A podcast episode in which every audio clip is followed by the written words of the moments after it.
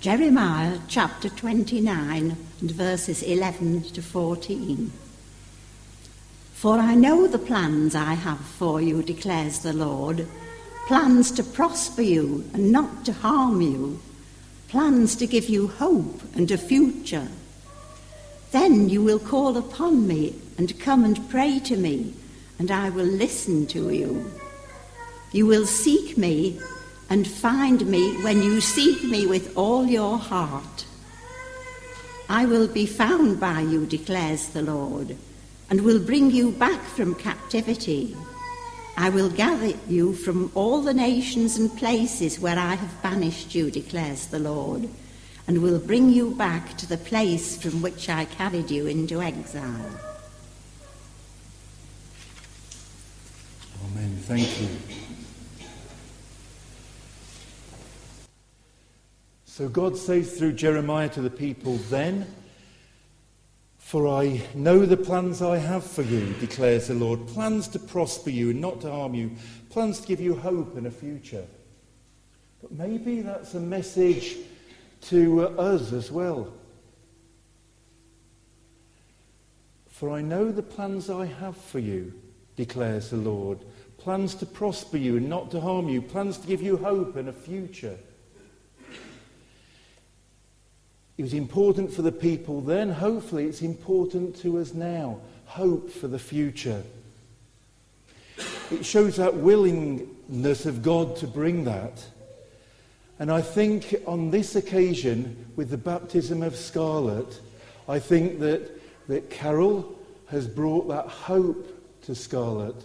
But also, I know that in the congregation today, we've got a number of foster parents or adoptive parents and uh, who are trying to bring hope for children in, in difficult situations. I hope this is a verse for you. You're following God's plans. But if I could also broaden it, that each one of us needs to be rescued from uh, difficult times we may or may not recognize it. We may think, well, we're okay. But in actual fact, God wants to bring us, God wants to rescue us from perhaps those difficulties in our lives, perhaps difficult areas in our lives where we're not, we know we're not following God's way. And He wants to rescue and bring us hope. And it says in verse 13, You will seek me and find me when you seek me with all your heart. Well, maybe today, maybe this Christmas time, we'll all be able to just seek the Lord and find him. If you'd like to turn around and look up there, you'll see a big banner of hope and how good it is that Anne's here this morning. Anne, do you remember doing that? And we, we were down here, weren't you, with a group of people from the community in 2008, uh, we did a, a thing for Hope 08, and we tried to bring hope to the, to the community here and throughout Warrington. We had lots of events and lots of people were involved. The hope is back. Although it ended in 2008, it's now back leading up to 2014, and there's a prayer meeting to, to, uh, to begin that in January, January the, uh, the 15th at um, St John's Church. It'll be in the, the link uh, later, where churches uh, and people are invited to come and pray for our town. And following from Hope 08, lots of great things happened. On Wednesday, I'm going to a, a meeting of the East Area Board as a faith representative. That was as a direct result of that initiative, that now these boards have a faith representative. It's also just raised the profile of, of what we can do, and uh, a little while away, um, uh, we were involved in, uh, in building the, the, the new homeless centre in Warrington. We would just rejoice that that's still going now. Let's rejoice that God wants to bring hope and we can be part of that. Let's hear our second reading now. Derek, would you like to come out? At the uh, next week's carol service, we'll be having this reading. It's one of the, we'll be having um, uh, readings and carols, but so often we don't have chance to uh, just look and see what it, it says. So i have got this for today. Just the opening words need to be explained. It talks about, in the beginning was the Word. Just substitute Jesus in your mind for the Word, and you won't be far off. I'm not going to go into the explanation of what the Word was. Thank you, Derek. The reading comes from uh, John's Gospel, chapter 1, verses 1 to 14. In the, beginning, in the beginning was the Word, and the Word was with God, and the Word was God. He was with God in the beginning. Through him all things were made. Without him nothing was made that has been made. In him was life, and that life was the light of men. The light shines in the darkness, but the darkness has not understood it. There came a man who was sent from God. His name was John. He came as a witness to testify concerning that light, so that through him all men might believe. He himself was not the light, he came only as a witness to the light.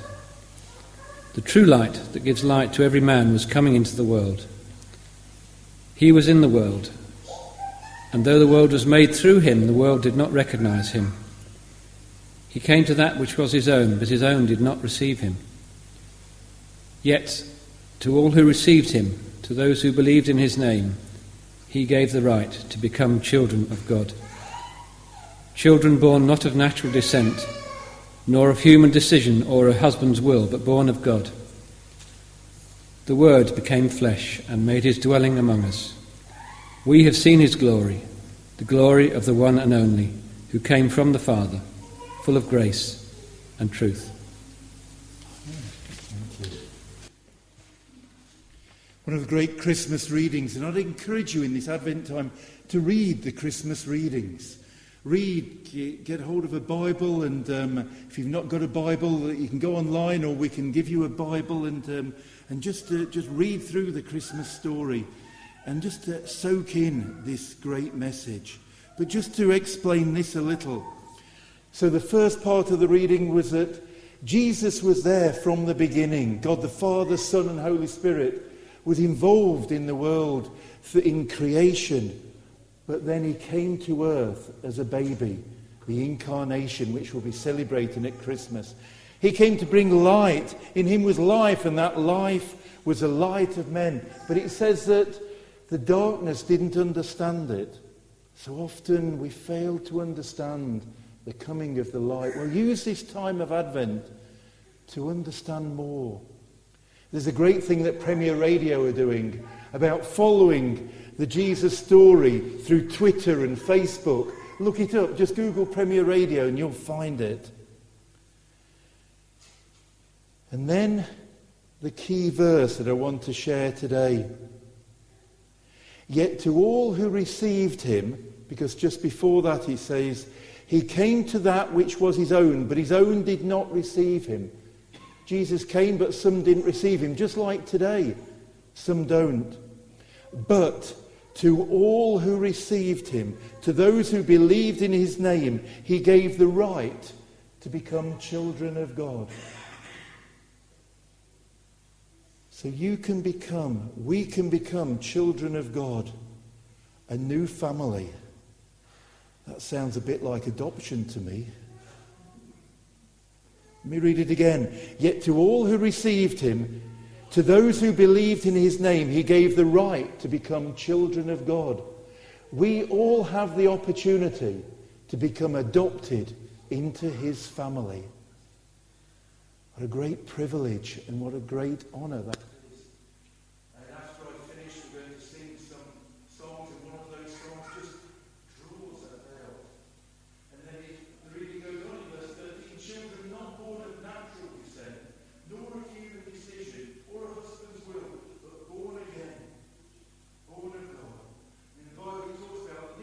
born again, born afresh into the new family, God's family. God chooses, we can accept. In Ephesians 1, verse 5, it says, In love, He predestined us to be adopted as His children through Jesus Christ. That we can be adopted into God's family. I was adopted when I was 11 years old. Now, I need to make it clear that I uh, was uh, living with my birth parents at the time, but I was adopted when I was 11. I didn't quite realise it at the time until I was 17, and then I was really adopted. Then I accepted that adoption. I'll stop talking in riddles if you haven't worked it out. I wasn't adopted physically. Um, uh, I, uh, my birth parents uh, um, uh, brought me up, but I was adopted spiritually. When I was 11, God got a hold of me and just led me into prayer, the Lord's Prayer. And, uh, and I, I had a relationship of sorts with Him. He adopted me, I think. He chose me at that time. But it wasn't until I was 17 that I said, Yes, Lord, I want to be born again. I want to be adopted into your family. We all need to be adopted into His family.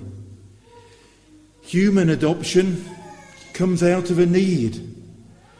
We all have a need. We all have a God shaped hole in us. Whether we recognize it or not, we need to be adopted into His family. It's a question who do you belong to? Now, that's a difficult question, particularly if you've been adopted. Who do you belong to? Well, you need to be adopted and know that you are a child of God. That is so crucial for all of us.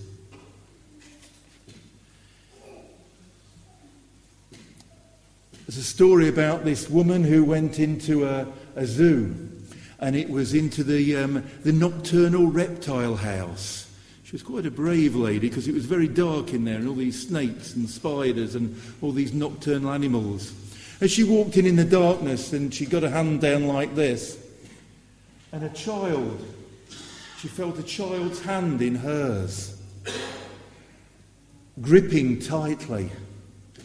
And she said to the child, Who do you belong to? And the child responded, I'm yours until the lights go on. And maybe, maybe that's a message for some of us and those that perhaps, uh, I need to be very careful about this, but those who are, I know who are foster parents, perhaps that's a, a good I- image of that. I'm yours until the, the lights come on, until perhaps your situation changes.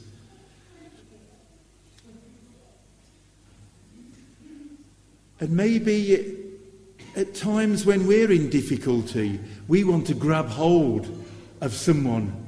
Maybe they're the times when we come to God and say, I'm yours. Hopefully, not just for a short term, but for a longer term. In the Bible, adoption, physical adoption, is quite widespread. I don't know if you know. And always it's a positive thing. There, as far as I know, no bad examples of adoption in the Bible. There's Moses. We've already seen the picture of the pop in the uh, Peekaboo book. Moses was found in the bulrushes and was adopted by Pharaoh's daughter and brought up by her and her family and servants. Moses, one of the greatest characters in the Bible, was adopted. Samuel, one of the greatest prophets in the Bible, was raised by the priest Eli. And you may know the Sunday school story, the Bible story about how he woke up and heard God's voice and, and all of that. Esther, Queen Esther, her parents died and she was brought up by her uncle. She became one of the most famous women in the Bible. These are all positive stories of adoption, of fostering. Maybe it's stretching a little bit, but Jesus was brought up by his stepfather. So let us today not only just celebrate Scarlett's life, but celebrate adoption. and those who, uh, who adopt. Let's celebrate fostering and those who foster. It can be at times, I know, talking to Carol can be, can be demanding, can't it? Can be difficult, can be distressing when uh, you, you see the, uh, the situation that some of the children have lived in. But on behalf of society, I, I, I, thank all those who have been or are involved in, in that gift of, of giving that hope to those children. But also today, I just want to help us all to think of that spiritual adoption. That we all need to be adopted into God's family, to be born again into His family. I'll just end with a couple of stories. I read about a child who went to school. A little child went to school, and each day she wanted to borrow her mum's locket to wear to go to school. The mum thought that she just liked the locket, but in actual fact, the child was so insecure, felt so worthless, that she didn't believe her mum would come back for her at the end of the day. But she knew if she'd got a locket, which was valuable, then her mum would come back. That was such a sad story, but it just illustrates how some people uh, feel inadequate, feel uh, worthless. And maybe as adults we, uh, we hide it a little bit better. But God loves that child. God loves us. God loves everyone. Another illustration. Thank you, Colin. Ben Hooper. We'll see his picture there. He's dead now, but he was a governor of Tennessee in America. He wrote a book called The Unwanted Boy because that's how he felt. He didn't know who his father was. He did have a mother, but he got great shame about this and he just hid away in the playground. He wouldn't uh, go out and play with other children. They made fun of him. Who's your dad? Who do you belong to? And then he went along to church and uh, he just sort of slipped out. He didn't want to, to be around um, uh, there at, uh, at church until one day a new preacher came who got to the back first. And so he met the boy, and this is from his book, The Unwanted Boy. I looked up, and the preacher was looking right at me. Who are you, son? Whose boy are you? I felt the old weight come upon me. It was like a big black cloud. Even the preacher was putting me down, I thought. But as the preacher looked down at me, studying my face, he began a big smile of recognition. Wait a minute, he said. I know who you are. I see the family resemblance. You are, you are, you are a child of God. With that, he slapped me across the back and said, Boy, you've got a great inheritance. Go and claim it. That, Ben Hooper said, was the most important single sentence anyone has ever said to me. And he went on to be the governor of Tennessee. Thank you. Just a final illustration. This is a book. Has anybody read the book? You have, uh, Adam, yes.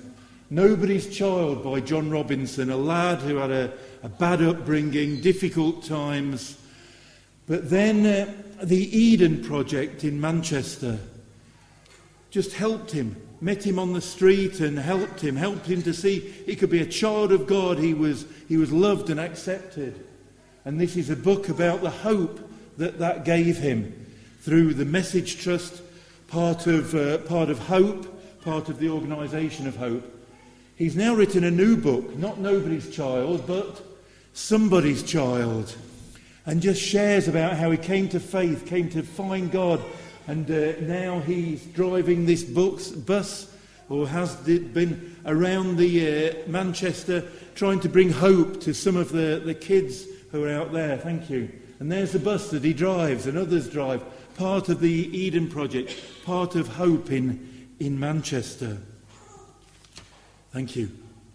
And we can all be involved in bringing hope, whether formally in this project or whether informally.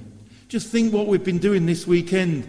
Friday morning started with a credit union, just trying to help those who just need, uh, need that help of that sort of bank. Then there was a giveaway. We've already heard about that. Then we showed the film of the Nativity story just to give some message about Christmas. Then there's a service here. I hope that this has given hope. Then tonight we'll have uh, the, uh, we'll open up the church for the youth drop in, and we hope that it'll bring hope to some of those kids. And then elevation, and we hope that that'll bring hope and a message to those. We've got toys, uh, gifts rather, for the homeless, which will be given another message of hope and joy. On Saturday, we'll be meeting up at the Birchwood Mill singing carols. I hope you can all make it to bring hope and the Christian message. And that's not perhaps the most important message of hope, because each one of you will be at work or at home or in the community on Monday, and you can be bringing message of hope. Part of our whole life discipleship, that all of our lives can be messages of hope messages of bringing that you are a valued child of God of whatever age. Let us worship and let us celebrate that we can know that hope and we can share that hope. Thank you for listening.